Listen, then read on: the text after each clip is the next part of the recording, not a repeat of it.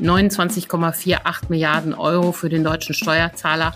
Das ist zum Beispiel ein Vielfaches dessen, was die Lufthansa-Rettung gekostet hat. Noch vor wenigen Monaten kannten viele Menschen in NRW und in ganz Deutschland nicht mal den Namen dieser Firma, die jetzt in aller Munde ist. Juniper. Am Mittwochmorgen kam die Meldung, der Staat übernimmt 99 Prozent der Firmenanteile des Düsseldorfer Konzerns. Wir schauen uns an, was das genau bedeutet und warum die Gasumlage trotzdem erstmal noch nicht vom Tisch ist. Bonn Aufwacher. News aus Bonn und der Region, NRW und dem Rest der Welt. Heute ausnahmsweise mit mir, Lilly Stegner. Hallo, schön, dass ihr da seid. Und auch unser zweites Thema heute hat irgendwie mit Gas zu tun. Wir schauen nämlich mal wieder aufs Wetter. Gerade bei den gestiegenen Energiepreisen machen sich viele Menschen Sorgen ums Heizen. Da käme ein milder Winter gerade recht. Wie die Chancen dafür stehen, darüber sprechen wir gleich hier im Aufwacher. Und bevor wir ins erste Thema starten, gibt's für euch noch die Nachrichten aus Bonn. Mit der Kita Thomaskapelle in Plittersdorf kündigt innerhalb weniger Wochen der dritte Bonner Kindergarten in kirchlicher Trägerschaft seine baldige Schließung an. Die evangelische Einrichtung existiert seit Jahrzehnten. Die genauen Hintergründe seien unklar geblieben, kritisieren die Eltern. Sie sprechen von mangelnder Transparenz. Die zuständige Thomas Kirchengemeinde bestätigt die Schließung zum 31. Juli 2023. Das Gebäude war in den 60er Jahren als eine Zwischenlösung für ein viel größeres Gemeindezentrum gebaut worden. Es war nicht als eine dauerhafte Einrichtung konzipiert. Das Gebäude der Kita sei in einem schlechten Zustand. Von den 44 derzeit dort untergebrachten Kindern sollen 17 im kommenden Jahr eingeschult, die übrigens 27 verteilt werden. Das sagt Jens Holt, Geschäftsführer der Achsenfeld-Gesellschaft. Diese steht im Träger KJF, Gemeinnützige Evangelische Gesellschaft für Kind, Jugend und Familie MBH vor. Die Mitarbeiter der Einrichtung würden weiter beschäftigt. Holt betonte aber auch, dass die 44 Betreuungsplätze unterm Strich wegfielen. Mit der Angestelltenübernahme werde der, Zitat, permanente Personalmangel in den anderen Kitas aufgefangen. Es erfolge also keine Erhöhung der Zahl der Betreuungsplätze. Der Preis für Fernwärme in Bonn wird am 1. Oktober um bis zu 85 Prozent steigen. Das teilten die Stadtwerke Bonn auf Anfrage des Generalanzeigers mit. Die Preisentwicklung werde vor allem durch die sehr gestiegenen Erdgaspreise in der andauernden Energiekrise bestimmt, so Pressesprecherin Veronika John. Wie hoch die Erhöhung konkret ausfällt, lassen die Stadtwerke aber weiterhin offen. Man werde betroffene Kunden in den nächsten Tagen zusätzlich brieflich informieren. Die Fernwärmepreise können stets nur zum 1. April und zum 1. Oktober angepasst werden. Zehn Tage vor dem nächstmöglichen Erhöhungstermin haben Bonner Fernwärmekunden damit bislang keinen Hinweis auf das Ausmaß der anstehenden Erhöhung erhalten. Die Fernwärmepreisentwicklung sei den Kunden bekannt, da die Preisformel jeweils zum 1. April und 1. Oktober angepasst werde, rechtfertigt John dieses Vorgehen. Die 38 am stärksten betroffenen Betonpfeiler am Bonner Stadthaus werden mit Stahlprofilen abgesichert. Die Stadt Bonn beginnt nun mit den Vorbereitungen für die provisorischen Stützmaßnahmen an den maroden Betonpfeilern auf den Parkdecks. Die Arbeiten sollen bis Februar dauern. Mit Einschränkungen für Autofahrer ist zu rechnen. Vor rund einem Jahr hat die Stadtverwaltung ein massives Statikproblem unter dem Stadthaus öffentlich gemacht. Es geht um 188 Stahlbetonstützen auf beiden Parkdecks, die über Jahrzehnte von Tausalzen beschädigt worden sind. Akute Einsturzgefahr besteht laut Presseamt nicht. Die 38 am stärksten zerfressenen Pfeiler müssen dennoch mit Stahlprofilen stabilisiert werden. Einem Gutachten zufolge müssen alle Betonpfeiler danach jährlich untersucht und spätestens ab 2027 gründlich saniert werden. Bis dahin soll der Rat über das Schicksal des maroden Stadthauses insgesamt entscheiden. Zur Debatte stehen entweder eine Generalsanierung oder Abriss und Neubau. Dies womöglich auf dem Gelände des früheren Landesbehördenhauses an der B9, das die Stadt dem Land NRW abgekauft hat. Der Zustand der Betonpfeiler auf dem Parkdecks ist im städtischen Gebäudemanagement Bonn schon seit 2019 bekannt. Erst 2021 informierte der damalige Chef Lutz Leide die Stadtspitze. Am Freitag findet in Bonn eine Fridays for Future Demonstration statt. Ungefähr 2000 Menschen werden voraussichtlich durch die Stadt ziehen. Das Motto ist globaler Klimastreik People not Profit. Entlang der Aufzugstrecke rechnet die Polizei mit Verkehrsbeeinträchtigungen. Die Versammlung beginnt um 11 Uhr im Hofgarten und bewegt sich danach weiter durch die Stadt. Gegen 15 Uhr endet die Demonstration wieder im Hofgarten. Während der Demo könne es an der Aufzugstrecke zu Verkehrsbeeinträchtigungen kommen, warnt die Polizei. Die Forderungen der Belegschaft wurden erhöht. Der Gasversorger Juniper wird zum Staatskonzern. Am Mittwochmorgen verkündete Wirtschaftsminister Habeck, dass der Staat 99 Prozent der Firmenanteile übernehmen wird. Der Konzern war in Bedrängnis geraten, nachdem Russland kein Gas mehr geliefert hatte. Antje Höning, Leiterin unserer Wirtschaftsredaktion, kann uns die Verstaatlichung und ihre Folgen genauer erklären. Hallo Antje. Hallo Lili. Wie funktioniert denn so eine Verstaatlichung? Kommt der Staat einfach zum Unternehmen und kauft es auf? Ja, nicht ganz, aber so in der Art. Juniper ist ja heute im mehrheitlichen Besitz des finnischen Konzerns Fortum und Fortum verkauft nun seine Anteile alle an den Bund. Übrigens zu einem ziemlich miesen Preis, nämlich 1,70 Euro. Das bedeutet für Fortum einen Milliardenverlust. Die anderen Anteilseigner, die Juniper bisher hat, ähm, bleiben auch, Allerdings macht der Staat eine Kapitalerhöhung. Er steckt acht Milliarden in das Unternehmen und dadurch ähm, erhält er insgesamt 99 Prozent der Anteile und die verbleibenden kleinen Aktionäre haben noch ein Prozent. Wenn es heißt, dass der Staat sich bei Juniper einkauft, dann zahlen das am Ende ja die Steuerzahler mit. Über wie viel Geld sprechen wir denn da? Ja, da reden wir über eine ganz schöne Summe. Insgesamt kostet der Spaß, der bisher verkündet wurde, über 29 Milliarden Euro und wir können davon ausgehen, dass auf Dauer diese Rechnung auch noch weiter steigt. 13 Milliarden Euro hat der Staat ja schon an Krediten gegeben, Hilfskrediten aller Art, die Juniper auch schon weitgehend aufgebraucht hat. Jetzt kommen die 8 Milliarden Euro für die Kapitalerhöhung zu, das Geld, äh, was an Fortum fließt. Und darüber hinaus streicht Fortum auch noch 8 Milliarden Euro ein, weil sie Juniper einst Garantien gegeben haben, die sie nun zurückbekommen. Also 29,48 Milliarden Euro für den deutschen Steuerzahler. Das ist zum Beispiel ein Vielfaches dessen, was die Lufthansa-Rettung gekostet hat. Wahnsinn, das ist wirklich eine Menge. Und du hast gerade schon den finnischen Konzern Fortum erwähnt. Wie kam es denn dazu, dass ein Unternehmen aus Finnland Juniper überhaupt übernehmen konnte?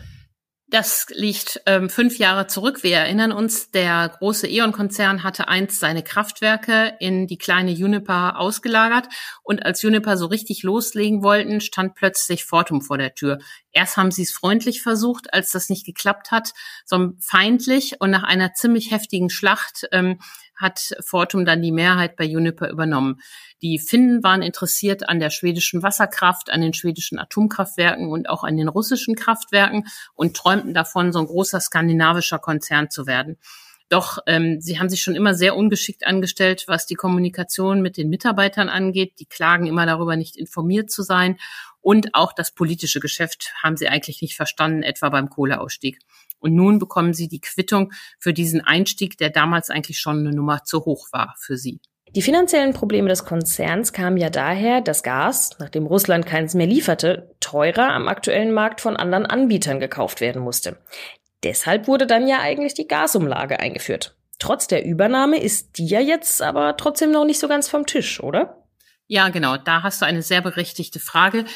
Ähm, und äh, Wirtschaftsminister Habeck hat das am, am Mittwochmorgen so begründet, bis dieser Staatseinstieg über die Bühne gegangen ist, wird es vermutlich drei Monate dauern. Man braucht ja unter anderem Genehmigungen der EU dafür. Und äh, die Zeit hat Juniper aber nicht mehr. Und um die Zeit bis dahin zu überbrücken, kommt die Gasumlage. Ähm, womöglich kommt sie ja auch noch für andere Unternehmen, aber Habeck hat auch gleich deutlich gemacht, dass er viele Trittbrettfahrer, die bisher die Gasumlage haben wollten, vom Trittbrett schubsen will, wie er sagte. Und so nach seiner Meinung sollen nur bedürftige Unternehmen wie eben Juniper diese Gasumlage bekommen. Aber da ist noch unheimlich viel Krach in Berlin, ähm, äh, der sich um diese Umlage rankt. Das heißt, da ist das letzte Wort auch noch nicht gesprochen und es könnte alles nochmal anders entschieden werden? Ja, aber klar ist erstmal, dass die Verbraucher zum 1. Oktober zahlen müssen. Äh, wie lange das dann der Fall sein wird, wie hoch die über die ganze Zeit ausfallen wird und wer das nachher bekommt, das ist alles noch offen. Und erstaunlich äh, ist, wie Grüne und FDP, die ja eigentlich in einer gemeinsamen Ampelkoalition sind, sich darüber zerlegen. Habeck und Lindner haben sich da am Mittwoch offen ähm, gegenseitig kritisiert. Sehr ungewöhnlich für eine Koalition. Wie geht es denn jetzt weiter bei Juniper? Die Belegschaft ist ja ganz froh um das Eingreifen des Staats. Absolut. Der Konzernbetriebsratschef Harald Segertz, ein kluger Mann, hat schon immer gesagt, wir brauchen den Staat und er sagt, der Staat kann auch nicht so schnell da wieder raus, weil wir Juniper ja auch brauchen ähm, aus seiner Sicht, um den Umbau der Energieversorgung zu sichern. Juniper betreibt ja zum Beispiel diese LNG-Terminals, Flüssiggasterminals, die wir für diesen und auch die nächsten Winter brauchen die wollen in Wasserstoff investieren und sind ja überhaupt sehr erfahren im Beschaffen von Gas. Und so schnell kommen wir ja von Gas nicht los. Selbst wenn es jetzt die russischen Verträge nicht sind, so werden es aber doch in den nächsten Jahren noch andere Verträge sein.